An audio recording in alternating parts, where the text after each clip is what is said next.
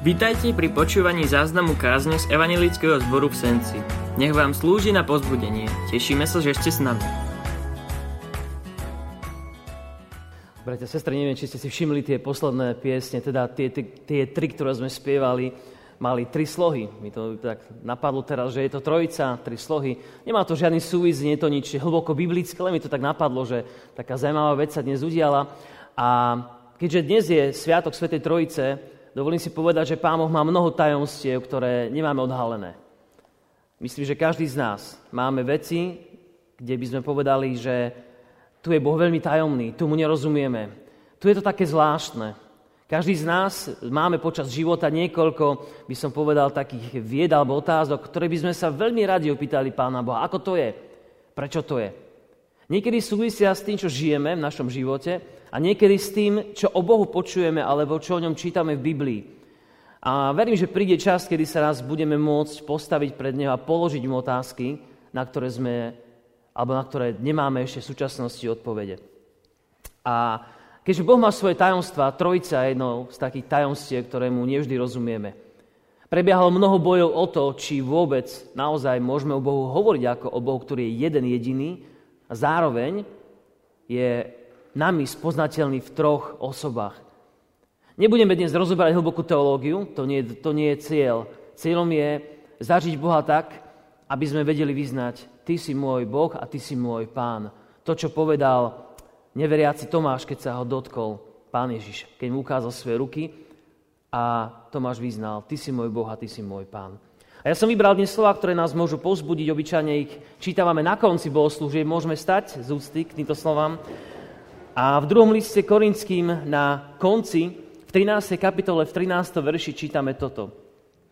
Milosť Pána Ježiša Krista, láska Božia a spoločenstvo Ducha Svetého so všetkými vami. Amen, to je Božie slovo. Môžeme sa modliť? Páne, ďakujeme, že nás pozývaš, aby sme odhaľovali Tvoje tajomstva. Že chceš, aby sme ťa hľadali, lebo je napísané, že budete ma hľadať a nájdete ma, ak ma budete hľadať celým srdcom. A tak my dnes, pane, ťa prosíme, aby sme ťa naozaj chceli hľadať. Lebo niekedy sme leniví, niekedy chceme iba, aby si nám pomohol. Nechceme viac, len pomoc. A tak dnes dovol nám, pane, túžiť viac po tebe. A daj nám tú túžbu do srdca. Túžbu chcieť poznať ťa viac.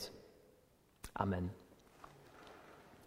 Zvláštne, bratia a sestry, že tieto slova, hoci zniejú väčšinou ako požehnanie na záver bohoslúžiba alebo pokázni, sú to slova, ktoré sú zvláštne. A to v tom, lebo kto sme presní ľudia, alebo kto dobre poznáme Bibliu, tak si poviete, ten Pavol sa nepomýlil, veď tam by mal najprv povedať Boh Otec, Boh Syn a Boh Duch Svetý, nech sú s vami.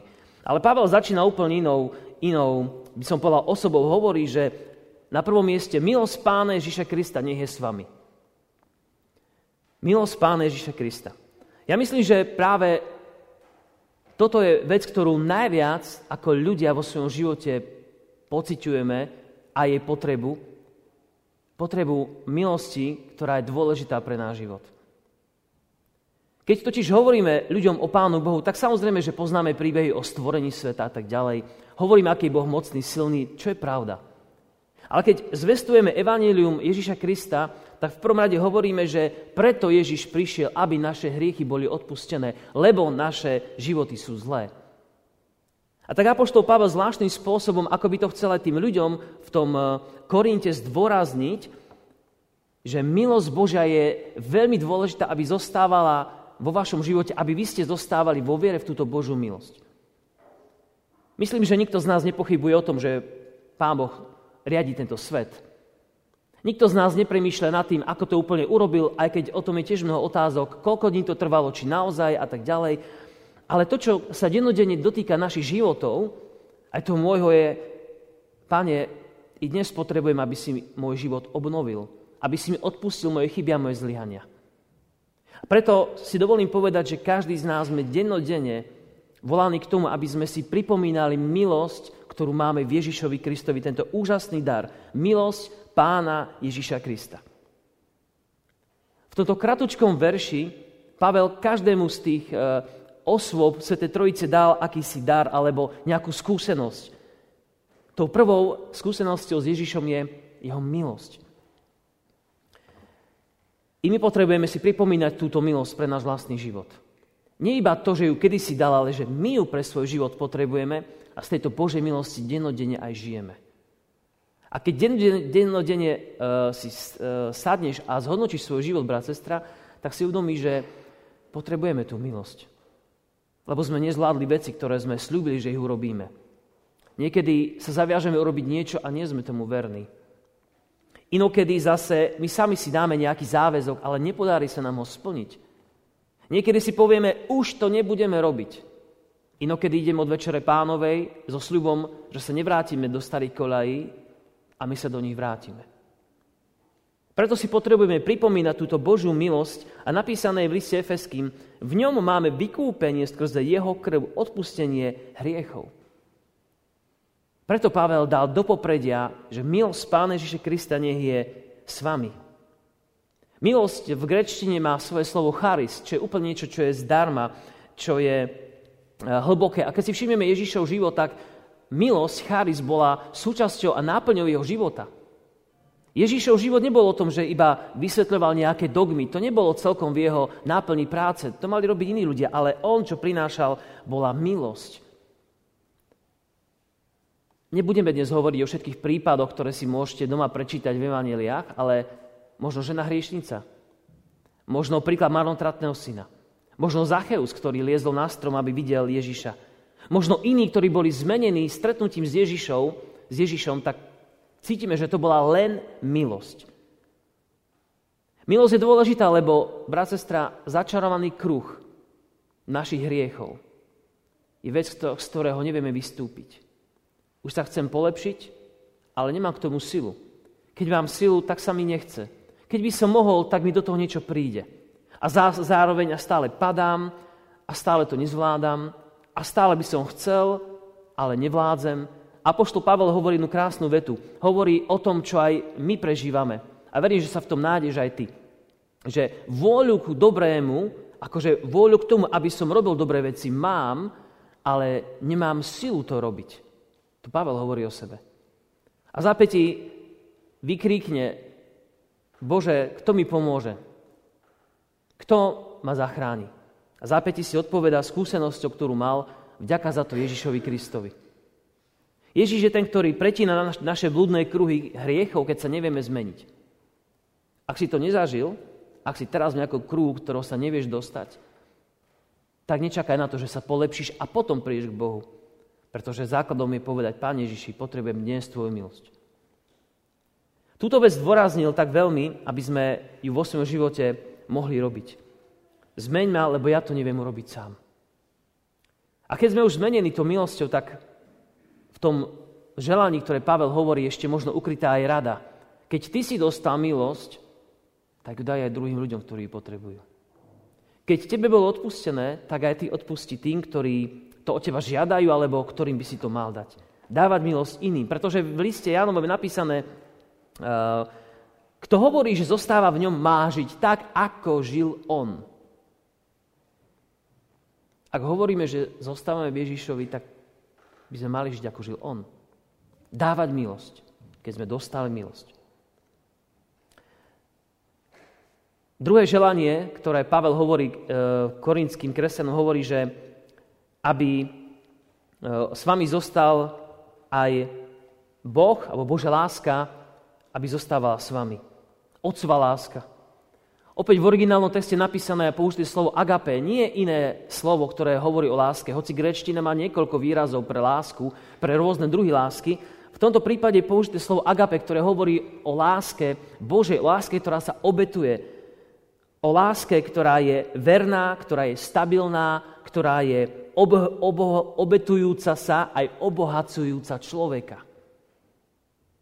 To je Božie slovo, ktoré hovorí o láske. A chcem, aby sme si uvedomili, bratia a sestry, že Boh nie je náladovým Bohom. Hoci sa nám to niekedy zdá. Dnes je lepšie, dnes je horšie, niekedy ako keby nám viac splní veci, ktoré chceme, inokedy úplne si nás nevšíma a Boh nie je náladový. Božia láska je stála, nie je náladová. Neplatí, že dnes sa milujem na 60%, lebo nie si dosť dobrý, ale zajtra, keď sa polepšíš, budem ťa mať viac rád, o mnoho viac ťa budem milovať. V Biblii poznávame iba Boha, ktorý miluje. ktorý dal úplne všetko. A o Ježišovi je napísané, v ňom vám dal úplne všetko. Preto hovorí o láske, ktorá je verná a stabilná. Ak si ju nevieme predstaviť, tak by sme mohli si povedať, že Božia láska agape je ako otcovská alebo rodičovská láska. Láska, ktorá vie prehliadnúť veci, vie ich pre, prikryť. Rodičovská láska, ktorá vie byť trpezlivá, ktorá vie milovať aj vtedy, keď ten človek, to dieťa, nás už, dajme tomu, nemiluje, nechce nás vidieť, alebo žije svoj vlastný rodinný život, kde si ďaleko. Láska, ktorá sa trápi, láska, ktorá túži, aby, aby bola naplnená. Láska, ktorá je vždycky na mieste, keď sa dieťa vráti domov a nemusí pochybovať, že otec a matka ho príjmu. Ak žiješ takúto rodičovskú lásku, tak sa podobá na lásku nášho nebeského Otca. Božia láska agape je taká silná, že Boh dokonca s nami, s nami, so mnou, s nestálymi ľuďmi, nestálymi vo viere, vo vernosti a tak ďalej, Boh s nami uzavrel zmluvu. A tá zmluva je Ježišovi Kristovi, že nám odpúšťa kvôli nemu, kvôli jeho krvi, kríža, nám odpúšťa naše hriechy. A opäť je to aplikácia pre nás, keď vieš, čo Boh pre teba spravil, Snaž sa o tú lásku aj ty. Napísané, napodobňujte mňa, ako ja napodobňujem Boha, hovorí Apoštol Pavel, alebo ako ja napodobňujem Krista. A napodobňovať Krista znamená milovať, alebo skúšať milovať, ako miloval On. Nečakať vždy iba, že naša láska bude vždy opetovaná. Že všetkému porozumieme. Alebo že si budeme spisovať, koľkokrát sme odpustili a koľkokrát majú odpustiť nám, aby sme boli čestní a spravodliví. Pokúšať sa o otcovú lásku je cieľom života kresťana. Preto Apoštol hovorí úžasné slova, že je to jeden z veľkých darov. Ježiš dáva dar milosti a Otec nám dáva svoj dar lásky, ktorou sa o nás stará. V tomto svete, čo všetko máme, že žijeme a že vôbec to môže fungovať. Včera som počúval jeden príbeh, jednu reláciu, ktorá opisovala zázraky tejto planéty. A bol tam, neviem to presne definovať, nie som až tak na toto zdatný, ale bol tam povedané, ako kde si pod zemi sa nachádzajú akési, akési bunky alebo akési, ani sa povedať, živočíchy, ale by som povedal, akési mechanizmy, ktoré, ktoré dokážu spracovávať uh, všetky tie exhaláty, ktoré dávame do vzdušia ako ľudia a ktorí dokážu, dokážu ešte lepšie spracovať, než to, čo máme tu nad zemou. Tým chcem povedať len to, že Pán Boh sa zvláštnym spôsobom stará o to, aby sme na tejto zemi mohli žiť. Možno môj výklad teraz bol dosť kostrbatý a nič vám to nepovedal, lebo vás, iba vás to zneistilo. Ale chcel som ti povedať, že sú veci, o ktorých ani nevieme, ako Boh v našom živote robí veci, ktoré nevidíme a predsa sa o nás láskou stará. To je tá otcovská láska, agape. Môžeme ísť na tretiu, o ktorej hovorí Trojica, to hovorí o duchu Božom. Apoštol želá korinským kresťanom a nám takisto, aby spoločenstvo alebo účastenstvo Ducha Svetého zostávalo s nami. Slovo účastenstvo je tak ťažké pre dnešnú dobu, že neviem, či som v stave vôbec vysvetliť, ale Bože slovo v origináli nám trošku pomáha. A opäť je tam slovo, ktoré hovorí, e, ktoré sa číta koinonia, čo znamená úzke a blízke spoločenstvo. Koinonia je opäť slovo, ktoré je veľmi bohaté na významy v grečtine. Je to, znamená spoločenstvo, komunitu, vzťahy, delenie sa o veci. Znamená, že niečo nie je len moje, ale môže to byť aj tvoje. Koinonia znamená, že sa viem rozdeliť o veci a nemusím premýšľať, že či som dal dosť a či ten druhý dal dosť, pretože spoločenstvo znamená, že všetko je spoločné, všetko je všetkých. Všetko je akoby na jednej úrovni nášho vzťahu. A keď Pavel hovorí o spoločenstve Ducha Svetého, hovorí, že tento duch je s nami vo všetkých chvíľach nášho života. Že duch Boží má byť vo všetkom, čo robíme. Máme mať s ním spoločenstvo. To znamená, on vie všetko o nás, aký sme a on nám ponúka, aby sme cez neho poznali Pána Ježiša Krista. O tom je spoločenstvo.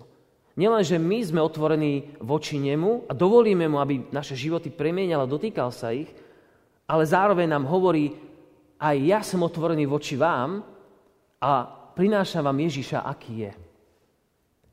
Ak sa ti zdá, brat, sestra, že nepoznáš Pána Boha, aký je naozaj, tak Duch Boží hovorí, že ja chcem mať s tebou také spoločenstvo, že ho môžeš poznať, ako sa najviac dá.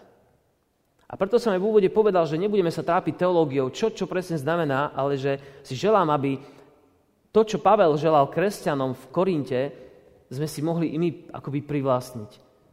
Že i pre nás je daný syn, ktorý nám odpúšťa hriechy, ktorý je milostivý. Že nám je zjavený otec, ktorý nás miluje svojou obrovskou láskou agape a je nám zjavený duch Boží, ktorý nám to všetko akoby ešte viac sprostredkúva, aby sme tomu ešte viac mohli rozumieť.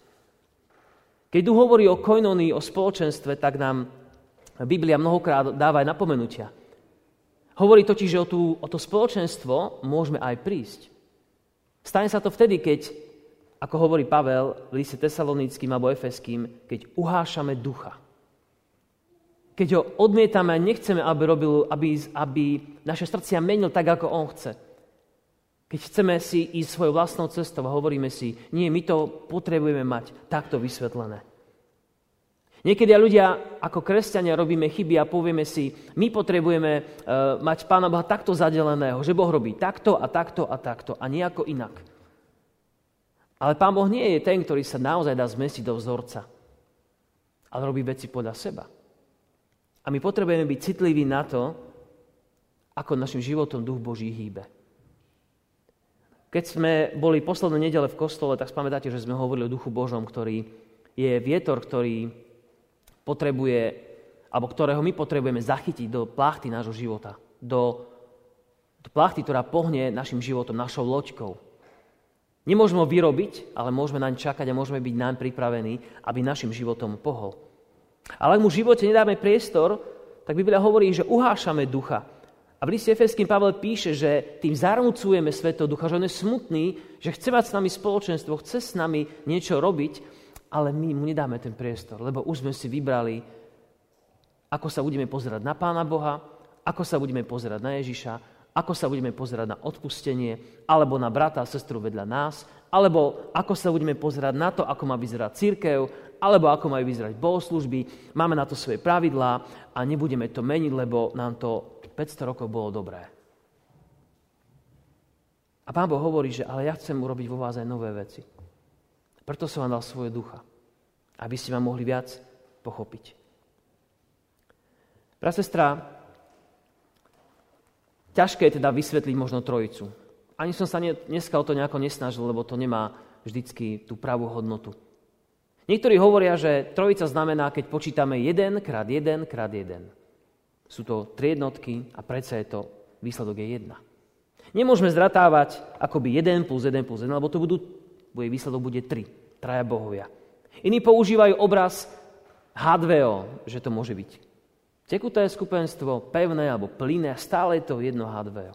A mnoho, mnoho iných, by som povedal, výrazov ľudia sa snažili vymyslieť, aby sme do nich nejakým spôsobom mohli napratať Pána Boha, vysvetliť, o kto je. Ale myslím, že to, čo sme dnes čítali, je najlepšou vecou, ktorú nám môže Pán Boh sa zjaviť. Že to je milosť Ježíša Krista, láska nebeského Otca a spoločenstvo s Duchom Svetým. A to nám aj želám. Nech tieto veci nás sprevádzajú v novom týždni. Aby sme mohli každému z nich akoby zvlášť ďakovať za to, že nás miluje, že nám odpúšťa, že je našim mocom, že nás vedie do spoločenstva s ním. Nech takto zažijeme Pána Boha, ktorý je nespútateľný, nedefinovateľný ľudskými meradlami a preto je Bohom. To nám želám. Nech eh, naše srdce je v tomto slobodné. Nech nás vedie Duch Boží k tomu, aby sme poznali tak, ako to On chce. Amen. Modlíme sa teraz aj takto. Pane, prichádzame ako tí, ktorí nepoznajú ťa, tak ako by sme mali a mohli. Ale prichádzame ako hľadajúci a zároveň vyznávame aj teraz v srdci, že veľa vecí v živote sme zažili, kedy sme mohli povedať, to si bol ty, živý Boh. Nemuseli sme ťa rozdeliť na otca, na syna, na ducha. Vedeli sme, že si to ty. A že rôznym spôsobom si sa dotkol nášho života. A ďakujeme ti za to, že nemusíme byť uväznení v teológii, ktorá iste dobrá, dôležitá, ktorá iste je správna a treba ňou vysvetliť a vyjadriť naše stanovisko, to, ako ťa poznáme. Aby sme vedeli pred ľuďmi možno definovať veci. Ale mnoho viac, Pán, ti záleží na našich vzťahoch s Tebou, to, ako ťa prežívame v srdci. A tak ďakujem aj za tých, ktorí kedy si dávno, dávno pred stáročiami definovali a spoznali vedený Tvojim duchom, že Ty si nepopísateľný Boh, ale že ťa poznáme v týchto troch pozíciách. Ďakujeme ti za ich vieru aj za tých, ktorí boli často vo vyhnánstve, boli zabití kvôli tomu, že túto vieru v trojedinom Boha hlásali. A ďakujeme za to, že toto všetko pretrvalo do dnešných dní a bude trvať ďalej, lebo Ty si živý Boh, ktorý svojim duchom udržuješ svoju církev. Nie v nejakých naučených formuláciách, ale v skúsenosti s Tebou. A tak sa dnes aj modlíme, aby si nám dával hodne týchto skúseností s Tebou. Aby sme ich vedeli rozoznať, rozlíšiť a mohli vedieť, že to si Ty, živý Boh trojediný Boh, ktorý sa prejavuješ vo svojej láske, v milosti Syna, v láske Otca a v nekonečnej prítomnosti Tvojho Svetého Ducha. A tak prosím, aby si v tejto múdrosti, v tomto tajomstve viedol naše životy a my sme mohli Ti prinášať dobré ovocie. Veríme, že vám táto kázeň slúžila na pozbudenie. Nech vás hodne požehná Pán Ježiš.